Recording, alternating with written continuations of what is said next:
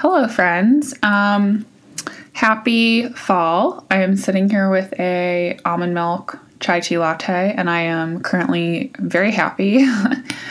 um, so I've been thinking the past couple of weeks, and if you're listening here, I'm hoping that you also get the In the Lymelight newsletter that I send out twice a month. And I know that a lot of people are really struggling right now, and that that has been very difficult. Um, and it can be really hard to have your brain focus on things. So I thought that I would start recording mini podcasts to go with each newsletter, and I will just give you like a quick update on what's going on with me and I will also kind of give you a synopsis of each of the news stories that are included. So, if that sounds good to you, then I will start today and I will keep doing it. So, I have an exciting update. I am officially getting a service dog. So, his name is Scout and he's being trained in Austin, Texas. So, I visited him this past week and honestly, it was like one of the highlights of my year. He is so smart, he's so sweet, and he has like the perfect temperament. And I met his three trainers, and they just are amazing people and they're improving a lot of lives. So in February, Scout will come home with me to Chicago and we will continue his training here with a, another trainer. Um, so he will be able to alert me when I am going to black out or pass out because of the POTS. He'll be able to get me help. He'll be able to get my phone for me if I need help. Um, he'll be able to stabilize me and like warn me of these episodes. So I'm just so thankful and I feel like it was meant to be. And it will hopefully give me a little slice of my life back. So I started a scout highlight on my Instagram, which is at Ali T. Moresco. So if you want to go look at him, he literally has the sweetest face in the world. Um, so that's really exciting. I have been lacking in the podcast and newsletter category because I've just been so sick this summer, and I know I don't have to explain it to you, but I started back up with like horrible, violent vomiting spells that I haven't had in like over a year. So they happen like every week and a half or so, and it you know, lasts for like three or four days and it has just been terrible. So that's what's been going on here. But I'm trying my best to get back into this because I think it's really good for my mental health and I know that it keeps us all connected as a community. So I'm trying my best. I'm sending you lots of love if you're also struggling. Um, I hosted my Sublime Story Gala in Chicago in August, and not good. Um, it went really well. I think, I don't have confirmation yet, but I think we raised about $100,000, and that's all going to Global Lyme Alliance for research. And a large chunk of that is going to a neurological research study in honor of Casey Passon, my friend and co chair that passed away last year from Lyme disease. So, still trying my best to honor her and what she would want. And um, yeah, so that was um, another highlight of my summer. I'm going to the New York Global Alliance Gala next week, and I'm going to try to live stream the program. So you should be able to watch that on my Instagram if you're not physically there.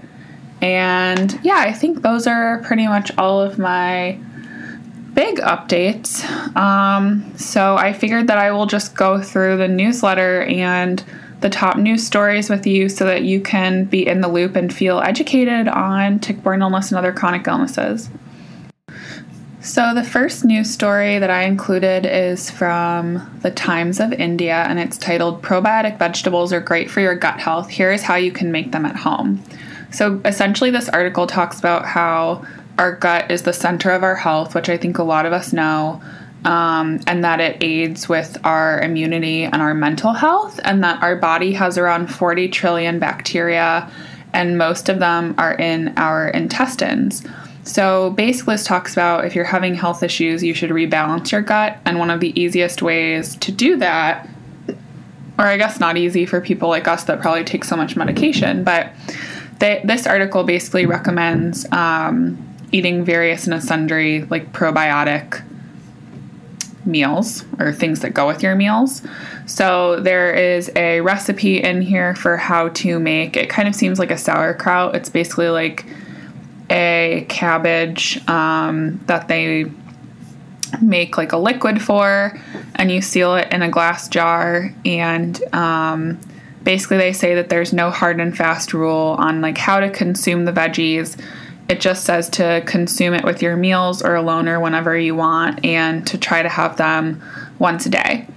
So that is our first article. My next article is from WABI5, and it talks about um, and I'm not sure if it's EE or triple E, but basically the mosquito borne disease that has taken six lives in the US.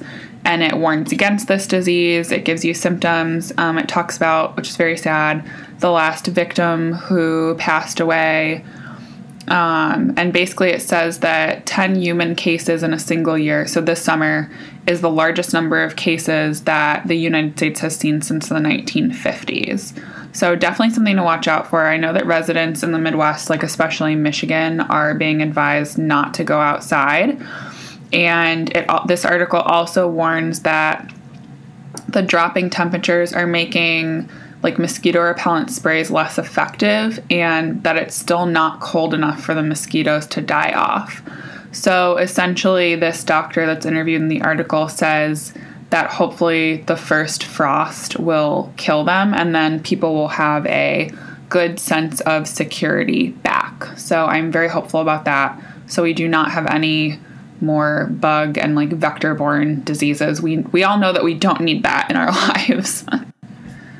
This next piece is about Crohn's disease and it's called drug resistance signature discovered in Crohn's disease. Um, so, essentially, by mapping out more than 100,000 immune cells in patients with Crohn's disease, Mount Sinai researchers have discovered a signature of cells that are involved in a type of the disease that does not respond to treatment, according to a study published in August.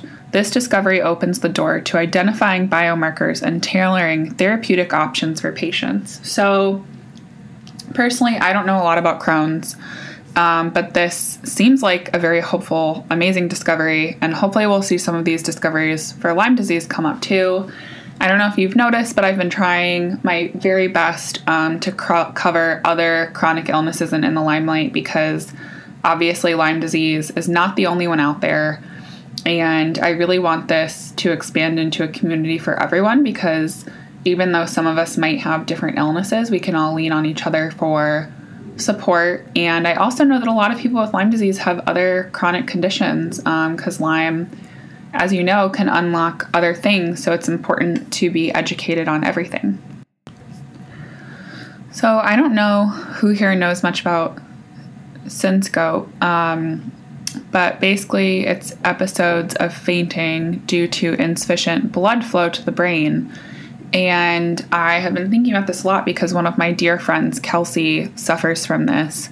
And um, I had to educate myself on it after I became friends with her. So essentially, this article talks about how episodes of fainting really need to be taken seriously. And um, it can be a serious sign of heart abnormality and but i mean it can also be from like a range of other conditions but um, all of these things that i cannot pronounce that have to do with the heart can cause a person to pass out. And that's why there's a cardiologist from morris hospital that says those who experience any kind of fainting episode should immediately see a physician. Um, this particular doctor specializes in treating patients with hearts who have electrical signal disorders. And this article is from the Herald News. So essentially, if you feel faint or you are prone to fainting or passing out, please take it seriously and get help. Our next story is back to um, Crohn's disease, and I think this one was from like one of the Fox stations. Let me double check. But essentially, um, a man named Christopher shared his story with Fox 43, and um, he took them through what a day in the life is like to live with Crohn's disease. He's had it for 12 years, and um, he married his high school sweetheart, Janie and basically, it talks about how life is not easy, but they have found fulfillment in their life still, even though he has his limitations. And they both kind of eat the same diet, and they feel like his disease has actually brought them closer together. Um, this couple has started an Instagram page named Guts and Food Glory to diagnose their live, lives through Crohn's friendly meals, which I'm sure are good for people with Lyme disease too, or any chronic illness. And Christopher's advice to anyone reading this article, or I guess now listening to this podcast, is don't give up. Make sure the person that you love that has the disease knows that you are going to be there, that you are their support on the good and bad days. So that is great advice. And I really like that. And then my last story that I talked about, and I just want to um, clarify this. So, this was published by the Bay Area Lyme Foundation, a nonprofit um, that obviously is from the Bay Area. And um, they, the title is In Search of a Cure for Lyme Disease, the disulfiram story. And I'm probably not pronouncing that right. Um, my doctor, personally, Dr. Mrez in Wisconsin, has talked about it as antabuse. So, I think that they're the same. Um, but I just wanted to say that I do not endorse using the term cure or cures for Lyme disease because I don't feel like we know enough to know if we can cure it. And people relapse all the time. So I don't necessarily think it's right to say that if you take this, you will be cured, which is not necessarily what I think they're saying. I think they just are saying that it's very promising. Um, so I will read you this little description. What does an anti alcoholism drug have to do with Lyme disease? Nothing. Until a 2016 study find, funded by Bay Area Lyme Foundation found a link. From about 2014 through 2017, two labs on opposite coasts, one at Johns Hopkins University and one at Stanford, were testing thousands of FDA approved drugs to identify an existing drug that worked against persister forms of Borrelia burgdorferi, the bacteria that causes Lyme disease. Why were they doing this? Here's a little background. A spirochete, when cultured in a lab, has roughly three different forms A, a culture with predominantly long or corkscrew forms, B, a culture with predominantly round forms and some microcolonies, and C, a culture with predominantly microcolonies. Most laboratory studies regarding the effectiveness of antibiotics are conducted in cultures on long forms. In this long form, the spirochete is motile and can divide, although very slowly, and consequently, some antibiotics work much better on the long form. However, after expo- exposure to antibiotics such as doxycycline, the spirochete curls up into a round form and some clump together with other spirochetes to form a few microcolonies. These round body and microcolony forms are understood to be a defensive posture for the bacteria.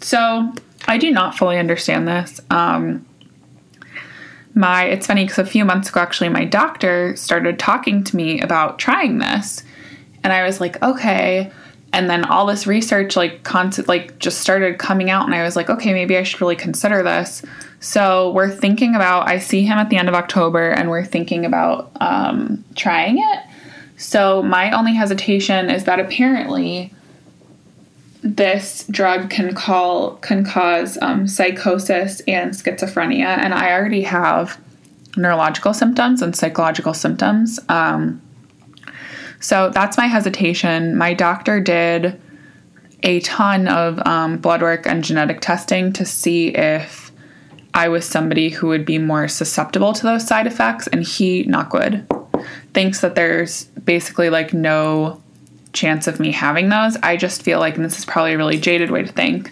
that knowing myself and my luck, that I would probably have those side effects. And then it's like, how do you know if you are experiencing schizophrenia because you think it's real? So I don't know how I feel about it. Um, if you have any thoughts about antabuse or disulfiram, please send me a message um, or any research that you have on it, and I would be very, very interested to read it. So, that is newsletter number 10 and a little life update. Um, so the newsletter will get sent out October 1st, which maybe is tomorrow or the day after. I don't really know what day it is. Haha. Um, so if you are listening to this before then, then you got a little sneak preview of the newsletter, and I hope you enjoyed it and found it educational. Um, I have some exciting guests lined up for October, and those will probably flow through the Global Alliance site. So I will keep you posted with those links when they come out. Um, and then I am also planning on recording a podcast with my husband DJ to answer relationship questions. I'm planning on recording a podcast with my um, very close friend Danielle, who does not have Lyme disease but has been very, very supportive um, to talk about friendship with Lyme. And then I've also been doing a lot of research on peptide therapy.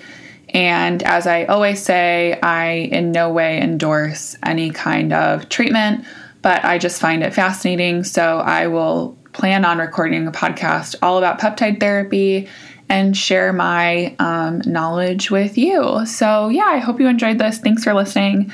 As always, feel free to reach out to me at Ali T. Moresco on Instagram and um, tune in for my live stream of the Global Lyme Alliance gala program that I will do through Instagram. And as always, I am sending you healing energy and love. And um, I will talk to you next time. Okay, bye.